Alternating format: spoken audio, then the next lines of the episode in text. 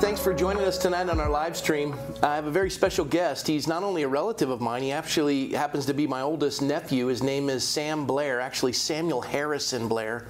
He's a SEAL team officer. Uh, you just got out of active duty recently. He was also uh, a teacher at the United States Naval Academy, taught leadership to the incoming freshmen, or as the Naval Academy calls them, plebes. And uh, he's been here at our church teaching some leadership courses to our staff. But tonight, uh, Sam and I, we were reflecting today on probably the most inspirational person in both of our lives. And you can see behind me a picture of that individual. Uh, that's a picture of my dad and your grandpa. Um, and and actually, I think in that he is a lieutenant commander, so he's same rank as you. Yeah. But he went on to become a United States Navy captain, which is two ranks higher. Uh, you have something to ascribe to there. You got some work to do. But uh, both Sam and I today were reflecting on my father and his grandfather, uh, Captain Roy E. McCoy. And my dad has gone to be with the Lord. Uh, let's see, Sir passed away about, what, four years ago? Yeah. Yeah. So we call him Sir. Uh, that was his name in the family. Uh, and he was actually given that moniker by you because when you were his first grandson, actually his first grandchild, uh, you called him Sir because you heard everyone else in the military calling him Sir and you thought that's what his name was. Yeah, I was so surprised. I remember as a kid, like the mailman, you know, here goes sir. Or at the grocery store, here you go, sir. I was like, oh my gosh, he's And- and- famous. yeah, Everyone knows his name. And you go into the, Yeah. the Navy base and everybody would salute him Right. and call him Sir. Right. So you just assumed as a young child his name was Sir. And that moniker stuck, and so he became Sir from that point on. So you're the one who named him. I hope you're happy with that. Yeah, I, it was a running joke. Apparently, my Yeah. dad said, uh, growing up, you know, what, do- what do you want him to call you? He said, he can call me sir. You know, it's, it it's stuck. But I love it. I think it's fitting too. It is. It is fitting. And uh, so Sam and I were reflecting on the most inspirational person in our lives. Now, uh, you know, I had a great father. You've got a great father. But even your dad was deeply moved by Sir. Oh, sure, yeah. And uh, he, he became, in a sense, a father figure to your dad. Yeah. So uh, all, all three of us have been deeply touched by this man's life. And tonight we want to reflect why and look back on some great lessons that we learned from his life. Um, and a lot of you don't know him, but suffice it to say, to my right is now, granted, he's my nephew, um, he's part of my family, but he's also a remarkable human being in that, you know, a lot of folks don't obtain to the level of a Navy SEAL. And that, uh, you were what graduating class? Two. I'm blushing. Yeah. Okay. And you and I went to the same high school, Coronado High School. Coronado you High played. School. You Same played polo coach. Yeah, uh, Randy Burgess, yeah. And uh, you went through that. He didn't like me right out of the gate because of you. Yeah, because of me. Yeah. Oh, Well, you're, you're related to that guy? I was his first All-American. Yeah, I know. He loved you. He, He's a good guy. he's a good guy. Yeah. And so you graduated from Coronado High School. You went on to Franciscan University. Yep. I'm a Protestant minister, um, and and I've, I've got a Catholic nephew. And you were actually, I remember this uh, on Sir and Gigi, that's what we call my mother, your grandmother. Uh, on their 50th anniversary, we went on a cruise. And I remember you were contemplating whether or not to go into the priesthood or into the SEAL teams. Yeah. I mean, those are, you know, those are two interesting Yeah, and I don't- directions in life. They certainly are, but I don't. I don't think they're incongruent. I think No. there's that, that tie-in with service, and uh, I think there's also, a, you know, kind of a fast forward to that story. My wife showed up to campus, she had transferred from a southern school, Auburn, Auburn, yeah. War Eagle, and I thought, man, this game changer. You know, so Yeah. completely big rudder correction to use a Navy term, and I was like, I'm going to marry her. Uh, which took years. Uh, It was a long pursuit. Well, you know, you know, a, a woman or a man chases a woman until she catches him. Yeah, that's right. Yeah, that's fair. Yeah. But yeah, I, I ended up uh, doing some mission work, which was a big catalyst for just seeing. I, I saw a lot of uh, suffering. I was out in East Africa working with Mother Teresa's Order of the Missions of Charity, and uh, a lot of these kids have been mutilated, Yeah. uh, blinded, they had limbs truncated, cut off, and they were put out on the streets of Addis Ababa to, to beg. People would take them in, take their money, feed them, put them out on the streets. Just this r- vicious cycle. Some good Samaritans got them to the orphanage, and I remember trying to process this as like idealist young man. They're doing what to these kids? And uh, we were in the thick of it, you know, Iraq, and I thought I want to I want to serve something greater than myself, and uh, I thought who's the best trained, best equipped. Um, I said, well, the, these guys, you know, and they're in the backyard, and I'm sure you knew a lot of the NSW guys growing up, being a water polo player in Coronado. You got to explain NSW Naval Naval Special Warfare. Naval Special Warfare. Yeah. Yep. And uh, yeah, so that was that was the fast track, and then I think at the end of it though is just I wanted to be like Sir. I mean, Yeah. this is this guy was my hero growing up. He was mine too. Yeah. You, uh, I, I remember on their 50th anniversary, we were on the, the bow of the boat, and you were contemplating whether the priesthood or SEAL team. And I remember sharing with you out of Romans 13 that, you know, you, you still will be a minister if you go into the SEAL team. You'll be a minister of, of justice to execute wrath on those who would do evil.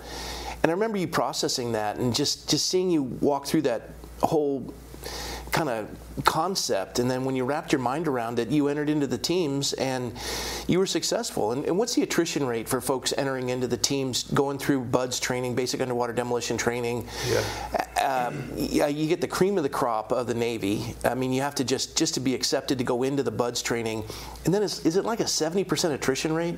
Yeah, I mean the numbers they kind of they fluctuate, but that's what average 70, 80 I've, I've heard. But at the end of the day, I, I, I think what you had shared when I was a young man, I thought, man, that that's accurate. And some of the greatest men and women that serve our country, I think, do it from places. and they they inspire me and Yeah. just incredible human beings, and I think they strive to to the same standard that Sir did. And Well, I, I was thinking tonight because you know there's a lot of folks out there that, that don't have a father figure or a grandfather figure like you possessed, and a father figure like I possessed, and even with your dad. And you know this is this is a world that doesn't have strong fathers, Uh, not not a lot of strong role models in men. And uh, you know you're a you're a father of some boys, uh, faithful husband, faithful father and you're instilling in them uh, a vision for the future of, of the country and uh, uh, you know a humble walk with the lord and you know watching you process that at your age and here i am at 56 i, I remember when you were born. It was 84 is that right? Yeah, 84 because the padres were in the world series against the detroit tigers and they just got shellacked and i was a lifeguard at the time. And i remember when you were born and, and i was so excited. And you know sam you've been a blessing to the family from day one and it's just been remarkable to see you know how my sister my brother-in-law raised you and and your two sisters and your brother. Uh, your brother serves in the United States Marine Corps. He's a pilot, flies C 130s. And uh, your two sisters are remarkable, and, and it's just a great family. But you, you've grown up with a love for God, a love for country, uh, a commitment to, to honesty and truthfulness, instilling values in, in your children. Um, your family's been prolific. I mean, as far as Catholic families are concerned, I mean, between you and your sister, you guys have, you know, you got a good good brood going there with all the kids, and uh, we got to get Stuart rolling a little bit and Susan too. But you know, yeah. But Yeah. You, you guys have done so well, you and Lauren.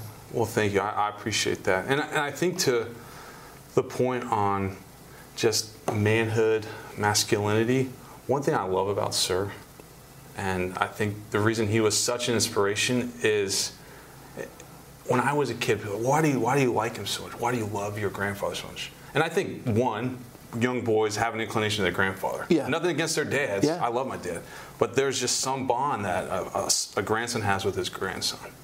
Um, grandson has with his grandfather, and I would categorize Sir as a gentleman. I, I- A- a gentleman, A yeah. gentleman. And the more I unpack that phrase, the more I'm familiar with this idea of what is it to be a gentleman. It implies that you already have strength to hold back, and I mean this. This is something that I grew up looking at. Yeah, let's let's show everybody. So There's no doubt he was a warrior. He was a warrior. Yeah. So share with everybody before I, I show this picture. It was a Time magazine article. I mean, my dad, your grandfather, was written up in Time magazine, and this is an article from August 5th, 1966. So I would have been two years. I wasn't even two years old. I was born August 10th of 64. So I was not even quite two, and here he is. He's in Vietnam. Um, I'm. I, you know, he's gone most of my early childhood. I remember at times he'd come back from a tour of Vietnam, and I, this is your dad, and I'd have to like recalibrate and, okay, so this is the man I'm supposed. This is my dad, you Right, know, and right. uh, being a like Gigi, being a uh, an officer's wife, especially during time of war, uh, they'd be gone for over a year at a time, and it wasn't back when they had sat phones or Right. communication ability. I remember talking to Sir via um, the the with these ham radio operators, and and he would he would talk, and then when he was finished, he'd have to say over, and then they'd flick the switches, and then I would talk. Hang up. They would hang up, and then I'd have to talk, and then you have to say over, and then it flicks the switch. So you you can't have direct conversations. You're just hearing them until you flick the switches. So th- this is this is the world that my mother, your grandmother, had to deal with in time of war, trying to hold a family together. Um, and, and you know you've, you've served in combat areas. Uh, you're you you're a, a military officer.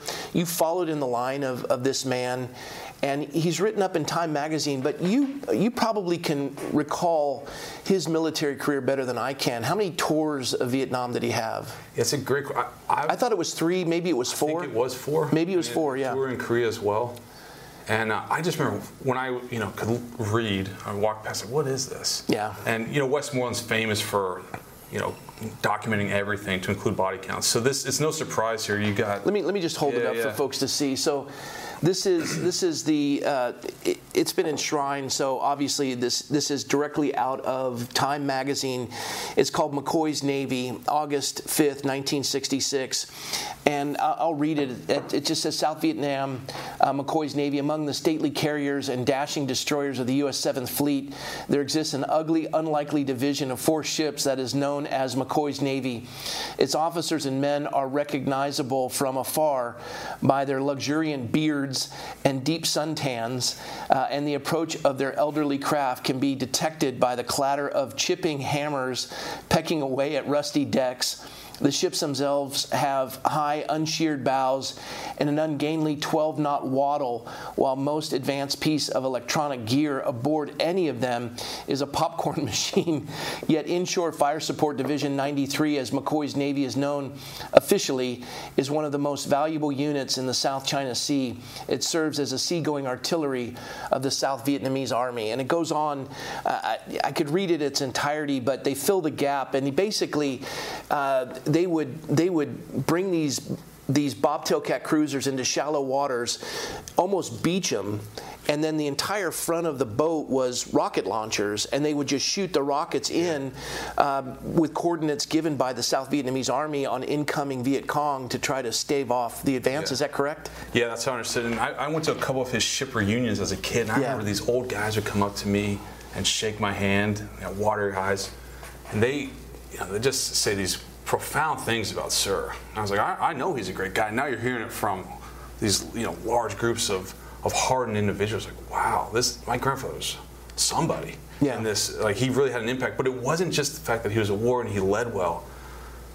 but he cared about he cared deeply about his men and um, his community and his family he was passionate he was a passionate individual he had strength he held it back and when it was time and it was appropriate but he unleashed it Yeah. he unleashed it when it was appropriate too So you're you're 36 right now. 36 yeah So this article was written when he was 38 years old. yeah That's kind of fascinating. You know what I love about this? So you talk about the popcorn machine. Growing up, there's a story about Sir, you know his foundation is epic. He grew up in the Great Depression. Yep. You know he his he. There's a story that times are so tough that you know you, people were renting. There's hey we'll rent this house for two months, pay one month, one one month for, and the second month is free. So he said we moved every two months. we like got enough for one month down, you know, and then we, we got a month free, we'd move. He said he moved to like seven different high schools just around the area. But the thing I loved about the Great Depression story that plays in this popcorn story here is when he's he said we had no money and we're going around town movie theaters got to the point where they were desperate. They said look if you just donate a can of food we'll let you in. Because we'll, we'll eat the can of food you know we'll keep this thing going. Like we don't even have a can of food. So they'd walk around and he had two brothers and a sister. Right. and they Aunt ganged Jean, up, Uncle Bill, Uncle they, Ralph. they ganged up on Aunt Jean pinched her you know she'd start wailing making a scene uh, and the you know movie theater attendant come out you know dress the boys down go, come on come on we'll give you a movie walk her in She go out the exit door. Come on, come on. Bring them in. Watch a movie. They leave. Grab a can of you know canned goods. Pocket it. you know, what free movie. You know, canned goods. But that carries over when he's in the military. He was telling me stories, and I would love to hear some of your stories that he shared. But I, one particular one that stood out is this this little they call him like a Corvette type. It's Yeah. just below a destroyer. It had an ice cream machine. You know, it was just only rated for a battleship back in the day. It's like, how did you get an ice cream machine? said, He was scrappy. He yeah, pulled he it off. was. He was Yeah. scrappy. He's like, well. They were just laying, you know, the foundation for the hull, and I made this drug deal, you know, on the wharfs. Like, Not hey, a legitimate drug not, deal. but yeah. hey, look, he ended up basically getting the ice cream machine. On his sealed it, so there was like, hey, game over. Like it's ours, you Yeah. know. And Marshall, where's our where's our ice cream machine? He, Sorry. He, uh, you were talking about how his men revered him. Yeah. And you don't know this story, but for, for all of you that are watching, uh, both Sam and I are aware that my father, Sam's grandfather, suffered with Alzheimer's for 15 years. And uh, one of his very first commands as a young lieutenant, you don't get a command of a ship as a lieutenant. Actually, he might have been a Lieutenant JG. I think you're right. yeah. Yeah, he's Lieutenant JG, which is even more remarkable. And it was the USS Somersworth, and it was a minesweeper. So what, like a couple? Oh, it's just a tiny little, Yeah. you know, ship. But he was a commanding officer, a, a CEO Yeah. of a minesweep at, as a Lieutenant JG, and they were doing sonar testing on the eastern seaboard. And uh, a munitions expert came on board, and they couldn't get the, ex- the explosion to occur at a certain depth because they just didn't have enough detonator to pull that off. And so this explosive expert apparently, you know, they only fit four detonator caps. It couldn't fit a fifth, so he figured he could get a fifth one in by hammering it, and it blew up the ship. Uh, and the three quarter inch steel grating on the bridge is what saved Sir's life because it bent over and he didn't get shrapnel. But his bosun's mate was killed. They had to summon the Queen Mary to circle three times to cool the boilers and come alongside to transfer the wounded because it was the only ship that had a doctor on board. And he saved their lives. But when he went down, one in particular, his arm had been blown off and his jugular vein, he was able to stop the bleeding and keep the man alive. And when they summoned the Queen Mary, he kept him alive. Well, now we're years later, uh, he survived that. And we went back for the ship's reunion in Somersworth, uh, New Hampshire. And they were dedicating a plaque uh, to a ship that, you know, represented their city that had made it on the front page of every newspaper in America back then and uh, and we went back for the ship's reunion and for the dedication of this park. It was called Somersworth Park. Yeah. And Sir went back, but he didn't have his faculties. And he didn't know where he was, but he knew he had to go. And he was with my mother, and he wanted to honor that. And I remember at the reunion, that man came up with a prosthetic arm, and he was in tears. Oh wow. And he said, and, and, and dad didn't recognize him, but the man was with his son. he was choked up, and he said, Your, your father saved my life. I said, I heard the story, sir. He said, This is my boy, and I want my boy to meet the biggest man I've ever known. He said, um, Do you know? And, and, and Sir was oblivious of the conversation. He said, Do you know that your father drove all the way to Connecticut every single night to be with me in the hospital while he was going back uh, to the command center to face what would be the hearing on an explosion on board his ship because as a commanding officer you're, you're facing the consequences of this. But he cared for these men every single day and of course he was exonerated because it was the explosive ex- expert's fault. And his his career at that point seemed almost over. But of course he was exonerated and continued to have an illustrious career with the navy. But i could see in that man's face that he understood uh, how precious leadership like Sir's was and what it meant. And here he is with his son and his grandson. And his life was saved by your grandpa. And, and you and I reflected back on this life. I mean, even in the throes of Alzheimer's, he was a remarkable human being. Yeah, remarkable. And I, I, I remember, I mean, for for those who you know their families might suffer with Alzheimer's, it's it's a sad disease, and you know who it really impacts is the is the family. The family, yeah. But I say, for for Sir, when he was dealt that blow, the news. I mean, I remember I was in high school. I, I shed tears Yeah. because the first thing that went to my mind as a you know 14 year old boy is he's not going to remember me. Yeah. You know, he's, this is the, again my hero, and uh, he's not going to remember who I am. That's just that's how the Yeah, brain works. we, all, we always internalize But I remember just seeing how he carried himself, just that the dignity, the self-respect, and he processed it very stoically. Just said, Yeah. "Well, this is how it's going to be," and he moved forward. And you know, we visited him um, at his house as he's kind of, as you said, kind of in the throes of it, and you saw the degeneration, and ultimately in a, uh, a retirement a home, yeah. home. And he was- Assisted living facility. he continued to have that dignity and the respect and continue to look out for people. Yeah. He was still, he would walk the halls, hand behind his back, Yeah, making he sure walked beds like Napoleon, in yeah. the, in the, uh, the, the home, looking out for people, yeah, pushing wheelchairs, like, please don't push the wheelchair. Oh, I got it, I got it. You know, helping out with people. Everyone, uh, you know, they said that when people would die in the rest home, he would always come in. They called him Captain Love, and he'd come in and comfort the family. Not able to speak, but Right. just his presence. He tapped them. He would tap the, the person, and he was uh, he was the longest living resident in that that assisted living facility, Yeah. and they adored him. Every single one of the, the the personnel that worked there came to his funeral. Yeah. it was remarkable. And I, I, I just, I loved the fact that he showed us, he showed our family what it looks like to have an end game in mind. Yeah. You know, he those those small choices, visiting someone in the hospital when you could be preparing for a court martial, your career, he said, Well, this person, this relationship is more important. Yep. He turned down, he turned a one down a one star to Admiral Yep. so that He you know, could he could care for my mother. yeah, so that you could you could finish up in high school at Coronado. Like, Yeah, hey, he- have that continuity. he, he figured, you know, uh, we've done enough moving. I'm going to let Rob stay in his Yeah. school. I'm going to let you stay in the house you love, Louise. And he gave up a command for a one-star admiral, which is that's a big thing. These are macro Yeah. decisions. He's, he made several micro decisions along the way, and those levels of just choosing virtue, choosing virtue, choosing virtue, they bore fruit because you and I both saw in that retirement home cranky old individuals, bitter. bitter, and you saw Roy McCoy, Yeah, the chest contrast. out, smile on his face, yeah, shaved, shaved, clean, sweet smelling. His hair did not look mine like Yeah, mine. yeah. It was combed. mine, it was neat. Yeah, he he um, Bed was made. always yeah. made. Yeah, Yeah. even in the throes of Alzheimer's, he had lessons to teach us. Yeah. Um, one in particular, and I, I brought it in for everyone to see. And I think I told you this story, but one of his coping mechanisms when he had Alzheimer's is that he would give you a tour of the house he was living in. Now, I didn't need a tour of the house, I knew that place up one side and down the other. And, but he'd give you a tour of the house anyways, because that's what he did. He wanted to feel significant. And when he was done taking you on a tour of the house, he would take you on another tour of the house. And it was this endless loop. And I remember being polite and, and wanting to honor him as a son, but tiring of my sixth or seventh time through Right.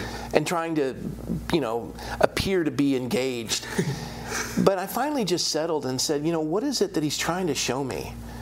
And as we went up to the hallway, and you remember this in the hallway, on the left side of the wall were all the pictures of the family that we would take every year. Right. And then on the right side of the wall were all of his accomplishments: President of the Chamber of Commerce, President of the Rotary, Senior Executive Vice President, you know, uh, Bronze Star, Legion of Merit. I mean, uh, McCoy's Navy. This this plaque was up there. All those things just adorned the right side of the wall.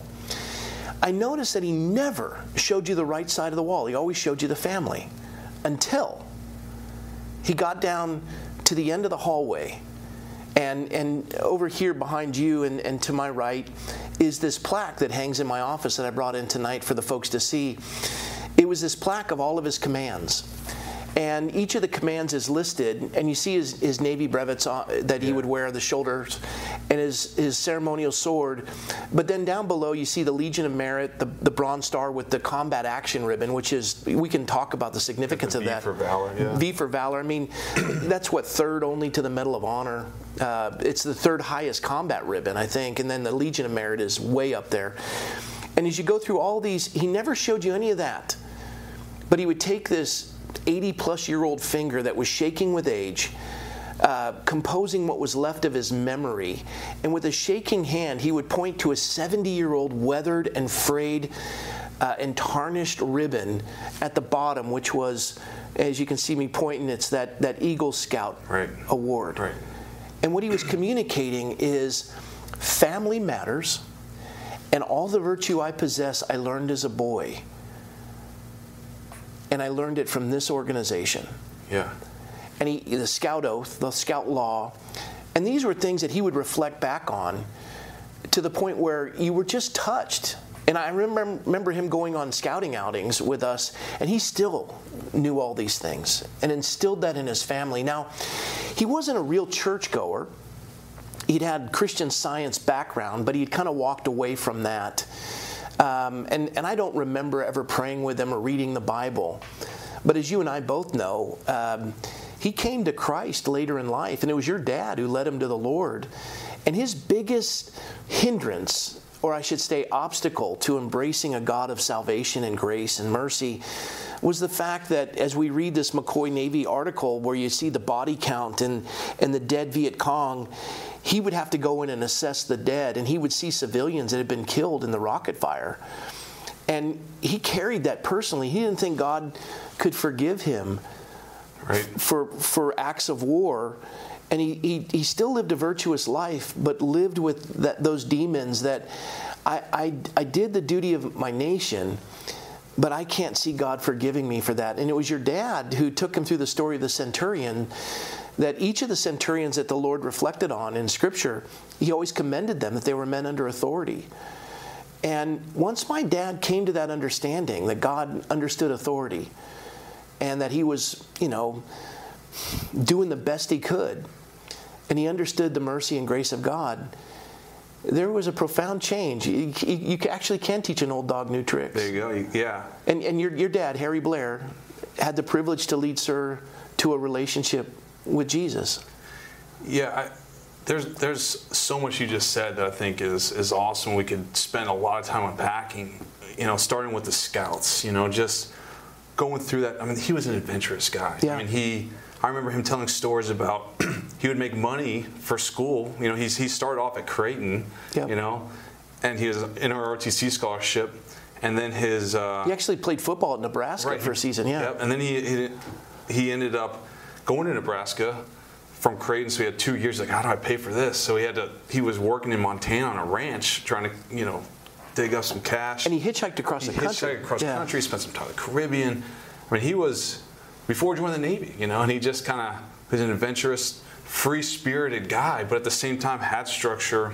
He had, despite you know his background, he had that foundation. He knew right and wrong. His moral compass was was pointed true north. But what I loved about this, right? I remember walking past this. You, you mentioned the body count. Yeah. And I was like, I- Let's read it. yeah, I'll just read this real quick. So, all told, McCoy's Navy has killed 665 Viet Cong, destroyed 4,367 buildings, sunk 297 gun running, running sampans, and fired 31,251 rockets. Busy. I remember thinking this, processing. Wait, my grandfather killed people. Yeah. And I, I remember going on a walk with him one time, just me and him. I said, Sir, have you killed people? And I, he just very calmly, very collectively said, Yes. I said, Oh. Fast forward, you know, we're going to church, um, we're living in the same town. He's, and I'm like, well, why, you know, Sir would come along, but he wouldn't participate really, Yeah. just trying to be, again, mill family, so he's there to support. And uh, my father introduced him to this uh, guy, Father Monsignor Ecker. The guy's Yeah. the man. That guy was in Vietnam. He was in Vietnam several couple tours, and he ended up talking about, you know, well, what's your hang up? Or he's like, well, I've killed people. And he said, well, let's let's let's unpack that. You know, if you're in the service, you're you are to close with. That's that like Claudius says. That's the point end of this of diplomacy. You're, you're a minister to execute yeah, justice and and, wrath. and so he, he carried that on his shoulders. But when he unpacked what John the Baptist is saying out in the desert, and the, Roman, the centurion said, What about us? What do you want us to do? He said, Don't grumble about your pay, right? And don't abuse your authority. He said, I, I thought I got paid fine in the Navy, you know?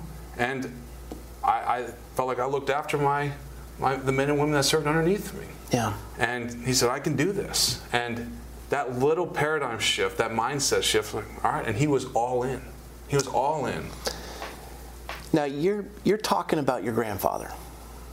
now I, I can't talk about my grandfather because I never knew him.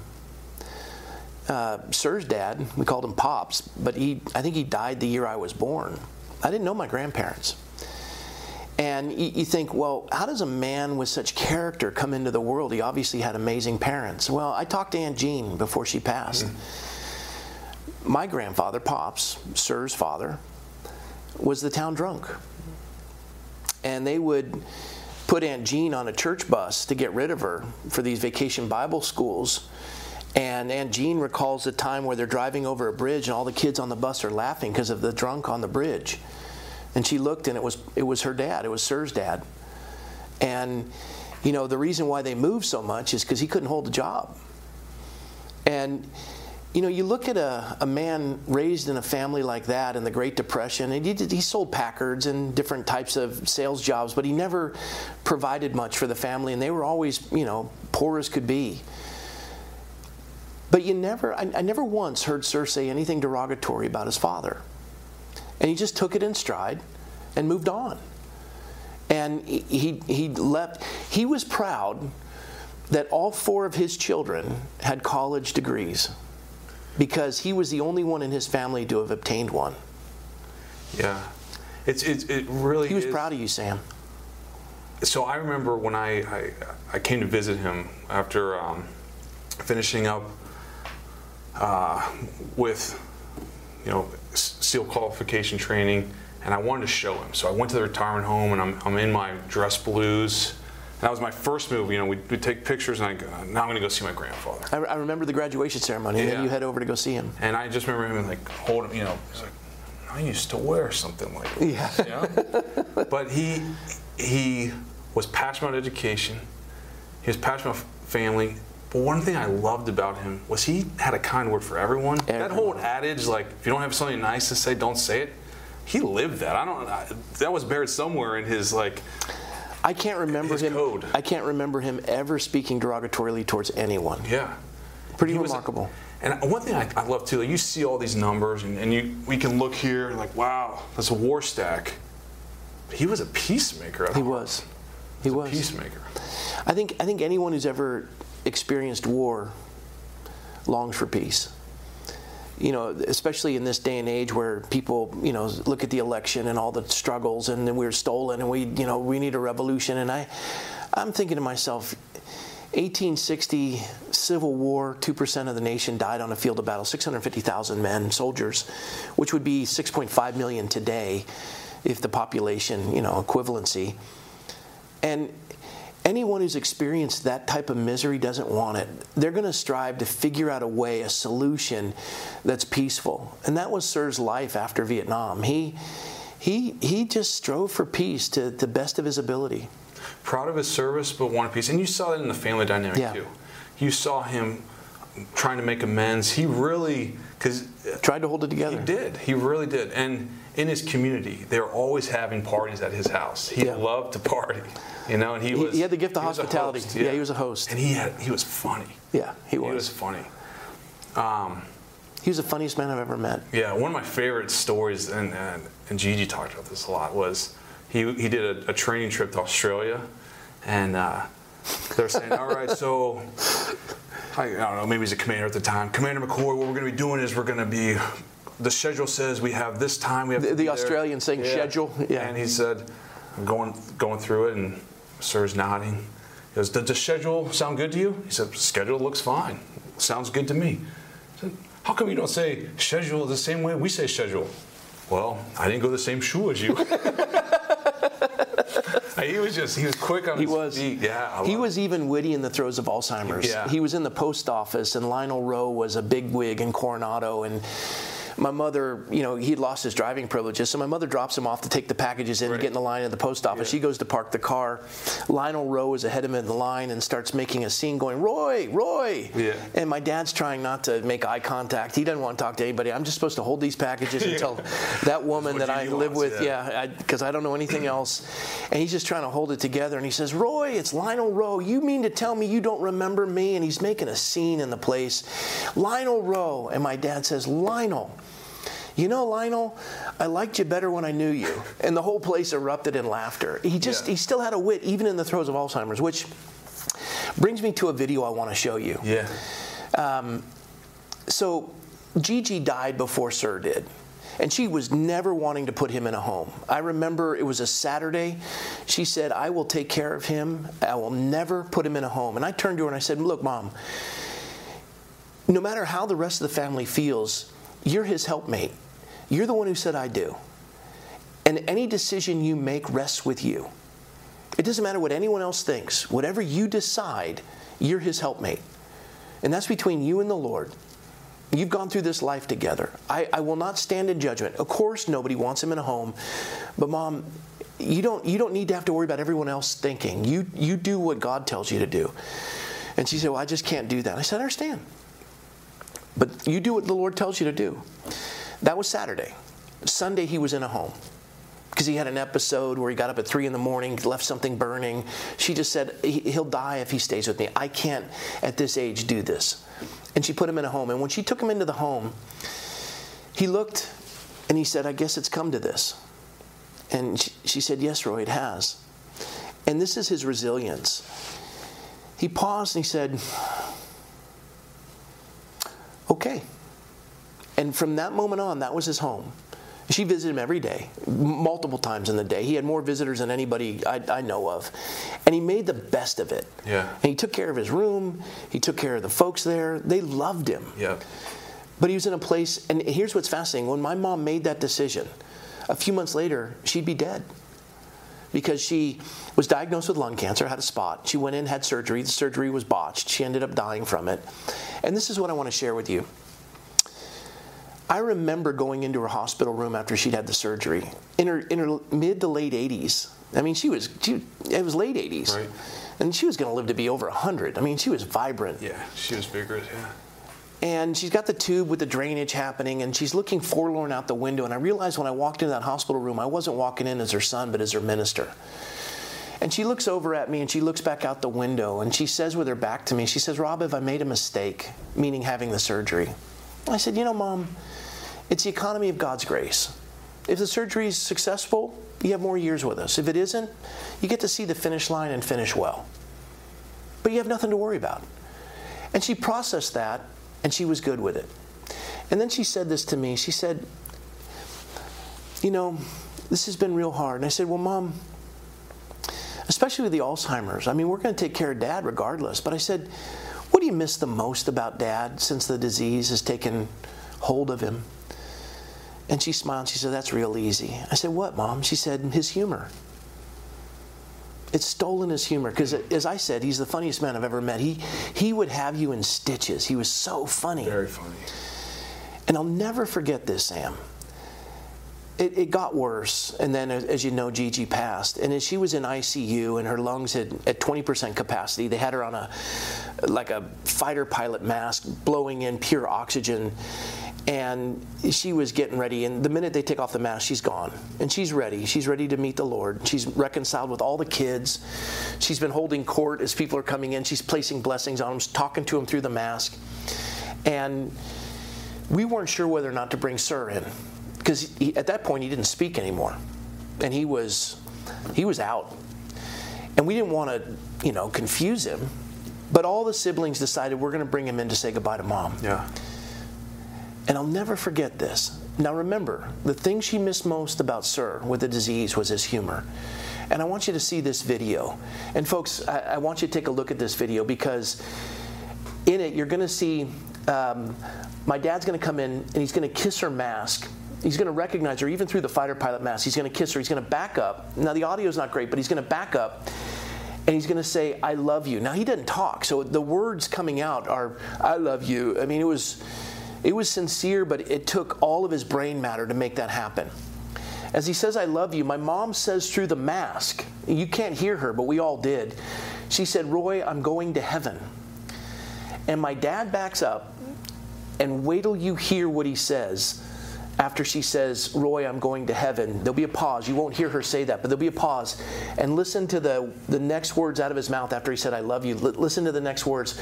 Watch this video. This is 50, 57 years of marriage.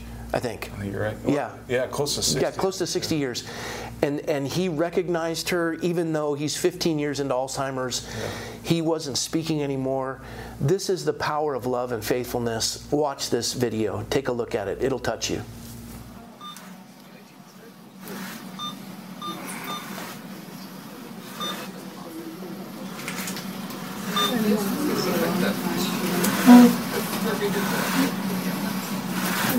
Hallelujah.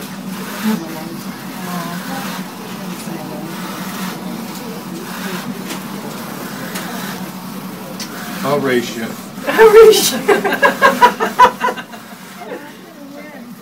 I think mom's gonna, I think mom's gonna win. I'm getting out of Too many people are getting out of here. Too many people.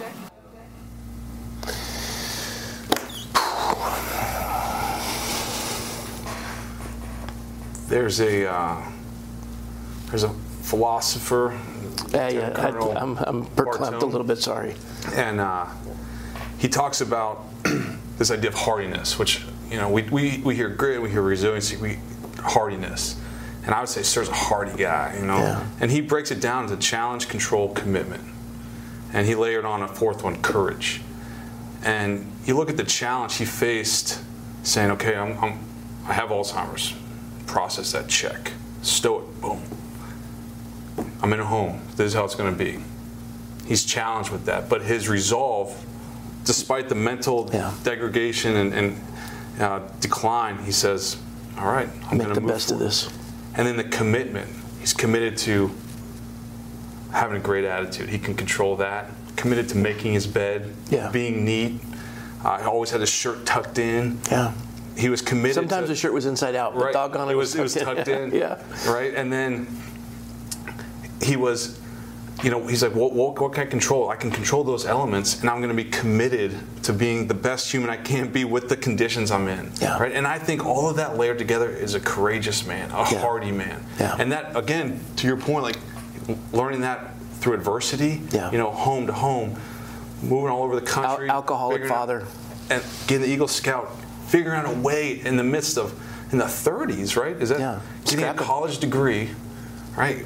Getting into, or no, sorry, I guess uh, 40s, right? Yeah, he went OCS, Yeah. late 40s, And then actually 50s. Yeah. yeah, and then getting into, you know, starting off a rough, rocky career in the military, rising to the rank of captain, turning down, you know, Admiral, flag yeah. admiral, um, gets out, and uh, you know, he he lands with was it the the owner of the Hotel Del Coronado, Yeah. Larry. What was Uh, last Larry? Lawrence. Larry Lawrence says, Roy, I like you.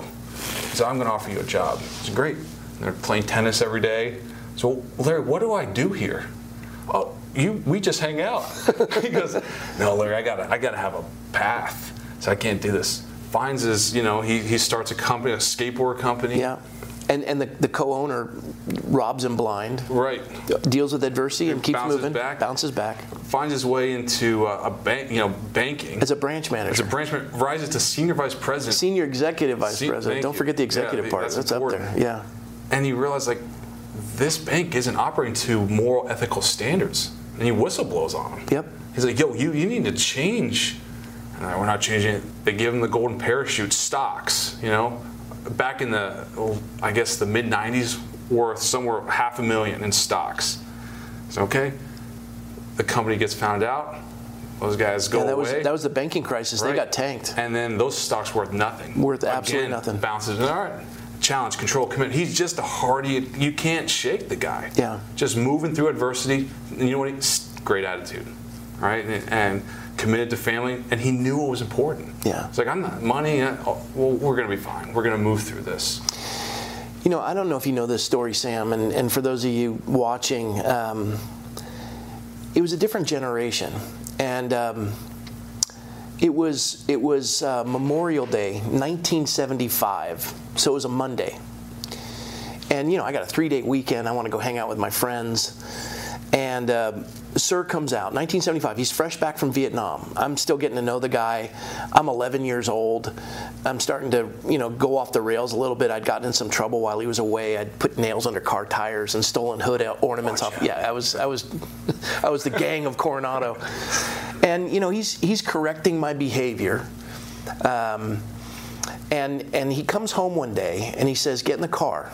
I go, "Dad, I want to hang out with my friends with money." He goes, "No, no, get in the car. We're going for a drive." I'm frustrated. I'm like, Yeah. "Come on, Dad, get in the car." So I get in the car and we drive. Now we leave San Diego and we drive towards Oceanside. That's a good hour drive. We get to Camp Pendleton, the Marine Corps base. We, we cross through the gate. He gets a crisp salute from the Marine Guard uh, with a Navy captain's, you know, colonel in the Marine Corps, and, and their crisp salute. Yeah. We drive into the bowels of Camp Pendleton until we get into the, you know, the nether regions of it. And as we come over the ridge, I see tents as far as you can imagine, just hundreds of them. And we park the car and we get out. And we come to the desk, and there's another Marine detachment there. They salute him again. They go through the file card catalogs, pull out the number, and they say, There you go, sir. We begin to walk through this tent city that had been constructed after the fall of Vietnam, and it's filled with South Vietnamese refugees. I couldn't understand their language, the smells of the different foods. It was all foreign to me. And, and I, I'm 11 years old and I'm baffled. And I'm, I'm in tow with this man who's getting saluted by everyone. We go through all the different networks in the tent city and we come to one tent. He checks it on the card, looks at the tent, and he inquires, and Major Nguyen comes out. He salutes my father and he says, uh, Major, there's no need for salute. We're family now. He says, Let's go home. He says, uh, Captain, uh, since we last talked, I've, I've married. He says, Well, where's your wife? He says, He's in there, sir. We'll go get her. And out comes Mrs. Nguyen. She doesn't speak a, speak a, a lick of English. She's from a rural village in Vietnam. I mean, she and she's younger than the major, and she's left her whole family behind. They've lost everything. So he gets in the front seat with my father. I'm in the back seat with Mrs. Nguyen. She's scared to death. I'm actually taller than she is at 11. And she's just, this is all frightening to her. And we're driving and they're conversing, and I'm in the back seat. You know, I'm, I'm wanting to hang out with my friends on a Monday, and now I'm sitting with a woman from Vietnam, and I, I'm trying to do sign language, try to get her to smile or anything. And we get home, and I realize this is my new brother and sister, and they live with us. And I'll never forget that. You, you, remember how my mom, Gigi, your, your grandmother, she was a meticulous housekeeper. She would vacuum the floors with lines so you'd have to fly from one room to the next because you couldn't leave footmarks, right? Don't touch the lava. Yeah, don't touch the lava. And, and she was meticulous, and they had just remodeled the kitchen on Flora. Beautiful kitchen. They had spent money they didn't have. And mm, you know Gigi, she wouldn't put up with fried food. She hated the smell of fried food. And she threw stuff away. I mean, I couldn't process this lady sometimes. So I, I remember Mrs. Nguyen, she's frying fish in this new kitchen. And I'm like, don't do this. You're not going to live. And I'm thinking, this woman, and she's trying to impress her newlywed husband. Right. She, she doesn't have a home. Yeah. She's living under someone else's house, wanting to respect the woman. She's cooking. She's nervous and scared. And the oil catches fire. Well, panic. And what do you do in a rural village if you're, you know, if it catches fire, you kick it into the dirt. So she kicks it into the carpet. Brand new carpet, by the way, catches fire. I'm panicking, thinking this. Uh, I'm not worried about the carpet. This woman's going to die. Or fupa. this woman's going to die. Right. And they put it out, and she's shaking, and she's so scared. And I'm thinking, oh, you have That no was a idea. good time to go hang out with my friends. Yeah. you have no idea what's in store for you, lady. Yeah. And my mother doesn't raise her voice, and she comforts her and holds her while she's sobbing. And I'm baffled. And I remember when it all calmed down, I took my mother aside and I said, Mom, why didn't you get angry at her? She burned your brand new carpet. She said, Rob, they lost their country. We can replace the carpet. You know, that was the quality of them. And they lived with us until they, got on their feet. And every time they'd have a child born, they'd call my mother and say, What are we going to name her? She was their grandmother. when when Gigi passed and Sir passed, they were all at the funeral. And we've been to their weddings. We've been to their weddings. They're all successful in their own rights. I mean, we're talking doctor. I mean, this is an They're amazing family, Yeah. and and that's that's America. You know, they want to call us systemically racist, and they want to pit us against one another. Good luck with that. You know, I got a Vietnamese brother. I've, I've got a, a black son-in-law. I've got mixed grandchildren. I mean, take your rhetoric elsewhere. This is America. You want to talk about systemic racism? That only comes with people who are trying to foment revolution and pit us against one another. America is not a nationality, it's an idea. And it's a place of refuge. And that's what my father fought for, and that's what's instilled in us. And here, you know, inspired by that man's life, you embark on a career in the United States Navy, and not just a career. You weren't a line officer. You weren't a, a black shoe. You weren't a pilot. You you went hardcore. You went into the SEAL team, and you had to you had to lead men in some of the most adverse conditions. And I remember you telling me some of the stories, especially in BUD/S. But where did you find the strength? And I, I'm leading you to answer the question, obviously, to honor Sir. But you had some amazing wisdom because you're dealing with the finest in the United States Navy and you're supposed to command them. And these are NCOs, these are guys that, you know, they, they're tough. And a lot of these enlisted guys had master's degrees and doctorates, and you led them. Uh, when you come up, and if you if you want to share, great. If you don't, no big deal. But maybe even training, a, a circumstance that you came up against adversity. I remember you're telling me one story about a boat crew or whatever it is. If you feel comfortable sharing, great. If not, no big deal. But where where you found that leadership that that we're speaking of with a man that's so influenced our life. Well, One thing that I, I'll just say is that you know leadership is something you're always growing in. So it's something I'm still trying to form and, and develop.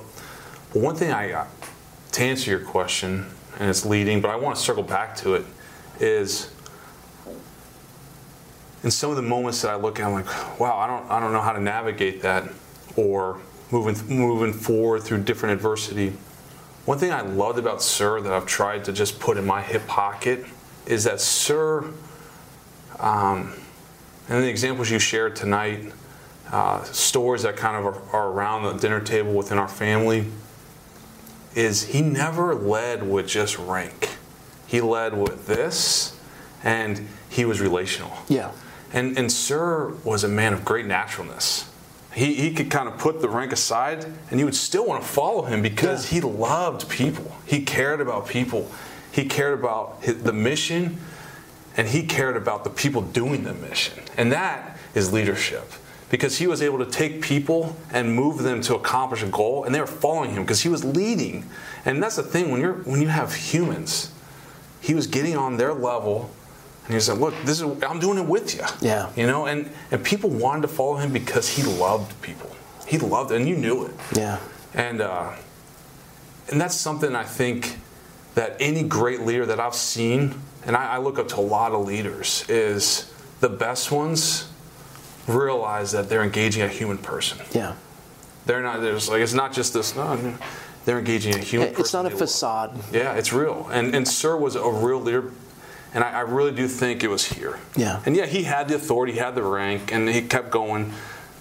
But I, I think he still had those qualities starting as an ensign. You Yeah. know, because he he He's understood genuine. people. Yeah. And he wanted the best for people. That's true. You were able to navigate and share and hit me in the feels and still not share anything about yourself. Yeah. That's very gifted. Yeah, it was like a shell game. Yeah. Should I try to reword it and try to get you to do something? You just- not. Fair enough. Uh, I, I'm gonna I'm gonna share another story. Um, we're limited on time, but I, I think we have time for this. That um, when when Gigi was dying and she was now in ICU, uh, all four of the kids had to get together. Your your mom and your aunt and your uncle and me, your other uncle. And we had to get together to decide what to do. And your mom was in charge of Gigi's health directive, and, and your aunt uh, was in charge of their finance directives. And then Lauren, who's the oldest, my brother, your uncle, and I weren't in charge of anything. I was the youngest, he was the oldest. And that was okay because we didn't live in town and they were there caring for mom and, and sir.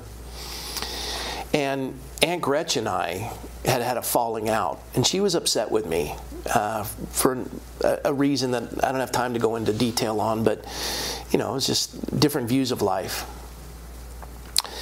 and uh, we were going to have to have this inevitable meeting. And she was upset and i wasn't looking forward to the meeting because first of all there's tension in the family. Uh, our, our, our, our, mother's dying. And then there's interpersonal issues that we have to resolve. And it's all coming to a, a head right there. And, and it's, it's going to be a trying day.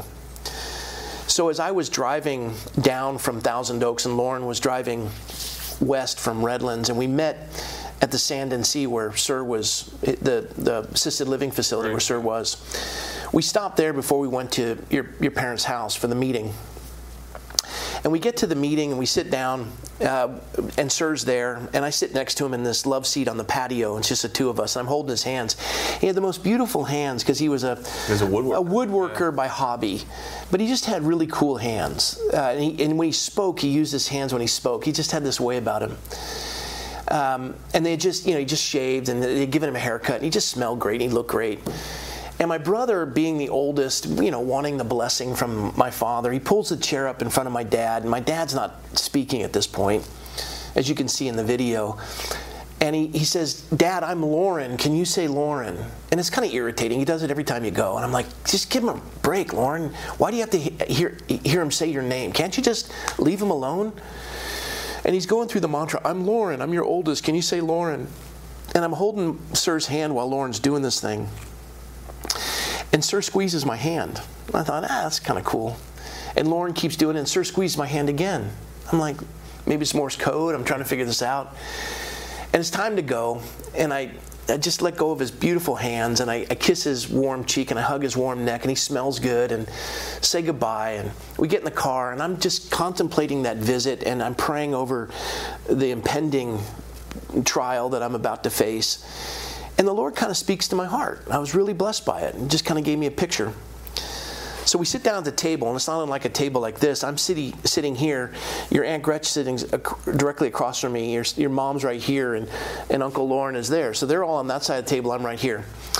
And Aunt Gretch just unleashes. She's frustrated. She yeah. wants to get it out there. She, she's, she's that way. She's direct.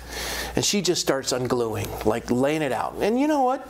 Fair I enough. love that about her. Yeah, she, I, she's, she, yeah. she doesn't hold back, and and and she had an honest concern and frustration, and I'm I'm taking it in, and you know your mom and your uncle are scooting away from the nuclear explosion here, and I'm just taking it, you know, and in the middle of her frustration, in now burger in the middle of her frustration, I, I insert this. It, the Lord put it on my heart. I just inserted. I said, "Hey, Gretch, Dad talked to me today."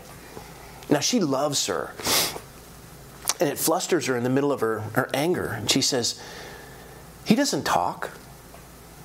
And Lauren chimes in. He goes, I was there. He didn't say anything. And I look over at Lauren. I go, He did. You just weren't listening. And Gretchen says, Well, what, what did he say? And I said, Well, you know when Lauren does that mantra I'm Lauren. Can you say Lauren? Because they've all been, they visited with Lauren. They've seen him do that. And they're like rolling their eyes, going, Yeah, we know. I said, Well, he was doing it again today, and I was holding Sir's hand. And while Lauren was trying to get him to say his name, Sir squeezed my hand not once, but twice. And this is what he said to me without words, Gretch. He said, Rob, Lauren wants something from me I can no longer give him. But he's missing the things I can give him a hand to hold, a cheek to kiss, and a neck to hug. And I said, Gretch, I think Dad had a message for you and me. You're upset because I can't give you things that you want, but you're missing the things I can give you. And I could be upset with you for things you can't give me because our lifestyles are different, our political views are different. But we can't miss the things that we can give to each other, and anniversaries and birthdays. And you know I love you. And she started crying, and I did too. And Here's a man in a home with Alzheimer's who communicates via a squeezing of a hand that settles the entire issue at the table, where all of us from that moment forward. I mean, we divided the entire estate, and Gretchen and I went through all of it, and there wasn't an argument after Sir and Gigi passed, not one argument. And I attribute that to what Sir instilled in the two of us, that he was able to communicate to us without words something so profound. That's, that's the amazing gift. And, and folks want to look at this disease and want to look at life and, and give every reason to quit or to give an excuse as to why, you know, I don't deserve this. And that's the resilience. You know, we're not victims, we're more than conquerors in Christ Jesus.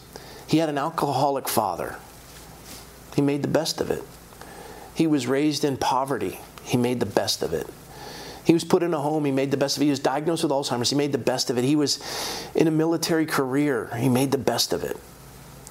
And, and I think for folks tuning in, you know, maybe they're not interested in us reflecting on the most important man in our life.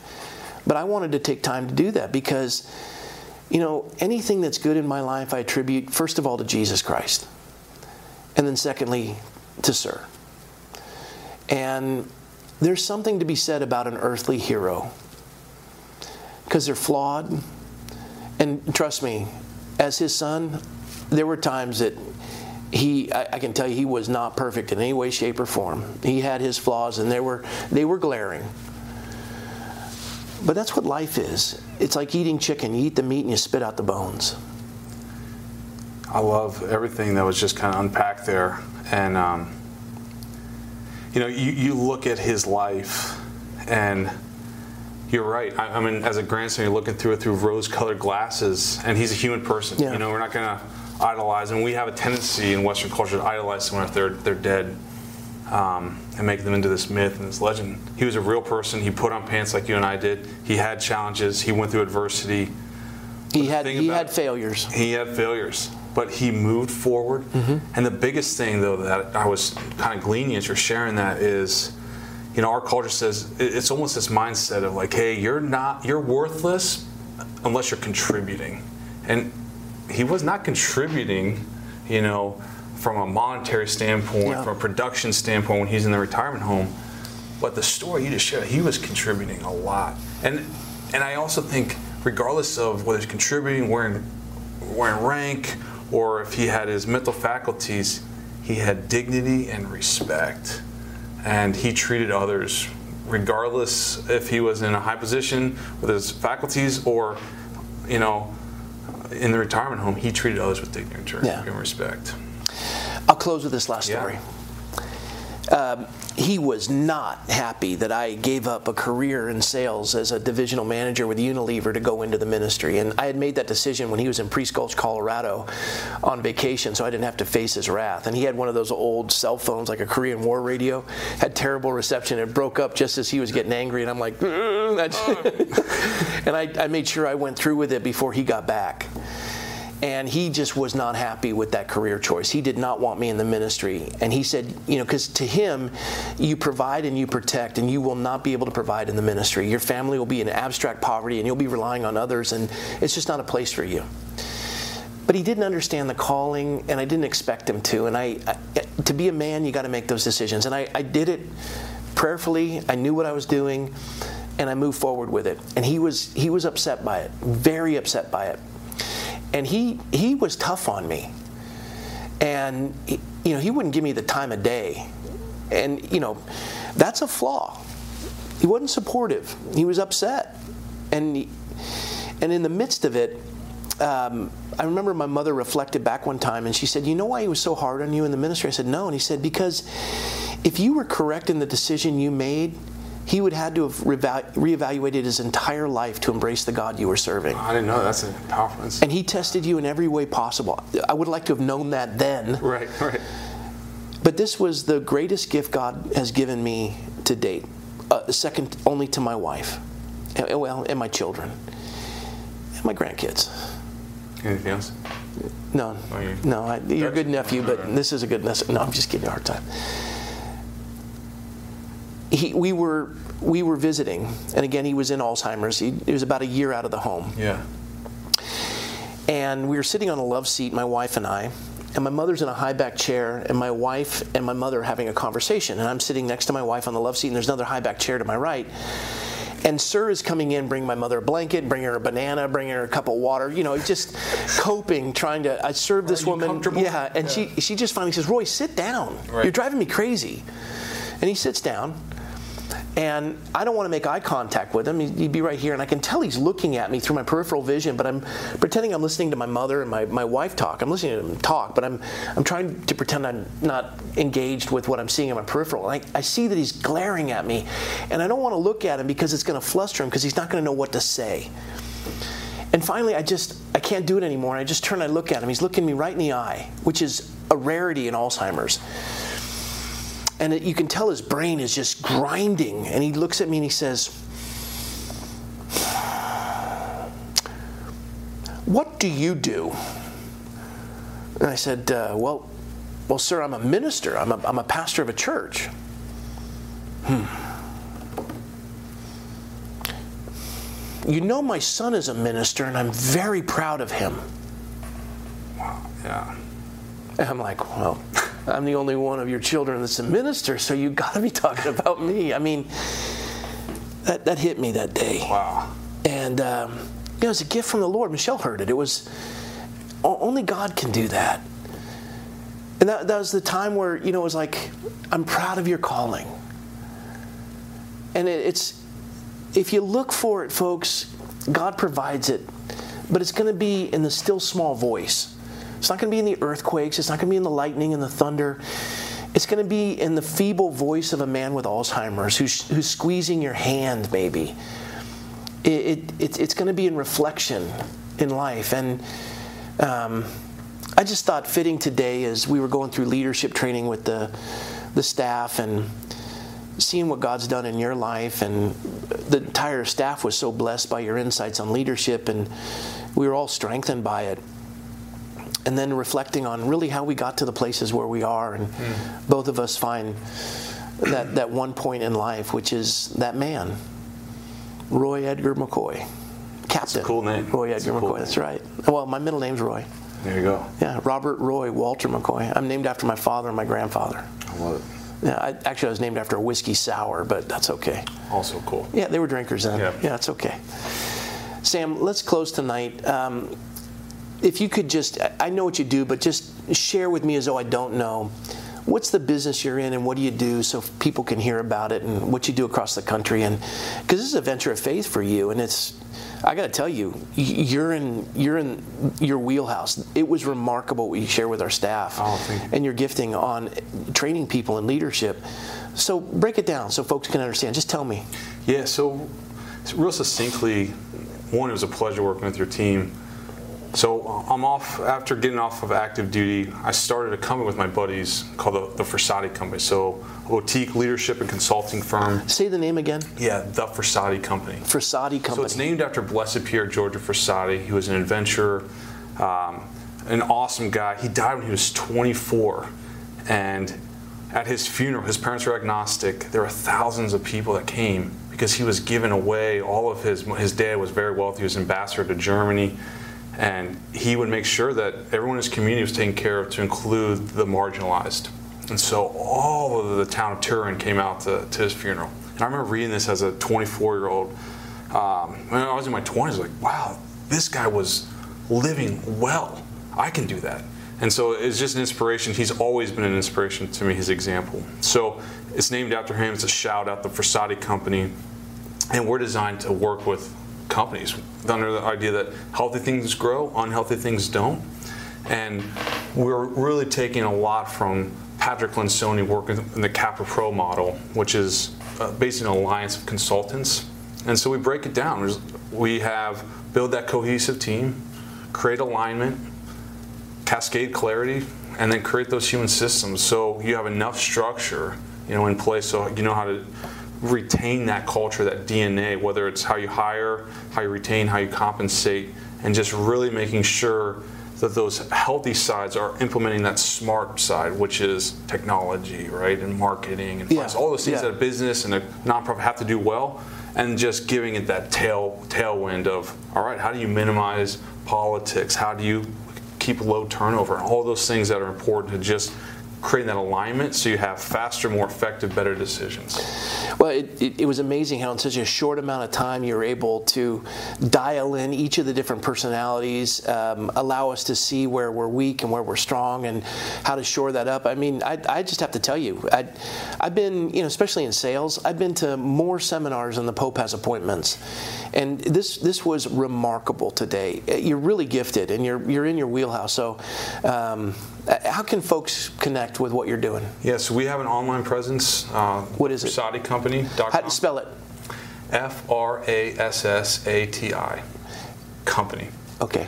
I, uh, I was a suboptimal speller. I never won a spelling bee, so hopefully I got that right. Yeah, yeah me too. Frassati Company and um, .com. And we're, we have a presence there. We're on LinkedIn as well. Okay. Yeah. Well, thanks, Sam. Yeah, it's a pleasure. Hey, uh, it's our tradition. We've been doing it for over 370 plus episodes where we, we close the night with uh, the blessing out of Numbers. You want to read it tonight? Yeah, let's All right. So, folks, uh, this blessing's for all of you. And before Sam reads it, I would just share with all of you. Uh, especially as you've reflected maybe tonight on uh, this man that's deeply touched our lives. Uh, you're, you're, you're, you're dealt a hand of cards, but how you deal with that in life is strictly up to you. So uh, don't be discouraged, make the best of it, and persevere and overcome it and have that tenacity and watch what God does. I love it. And then one day people will reflect on your life and you'll realize that you were somebody's hero. So, amen? Amen. All right, we'll take it away, Sam. The Lord bless you and keep you. The Lord make his face shine upon you and be gracious to you. The Lord lift up his countenance upon you and give you peace. Well done. Well, folks, thanks for joining us tonight, uh, especially here with my nephew, uh, Lieutenant Commander Sam Blair.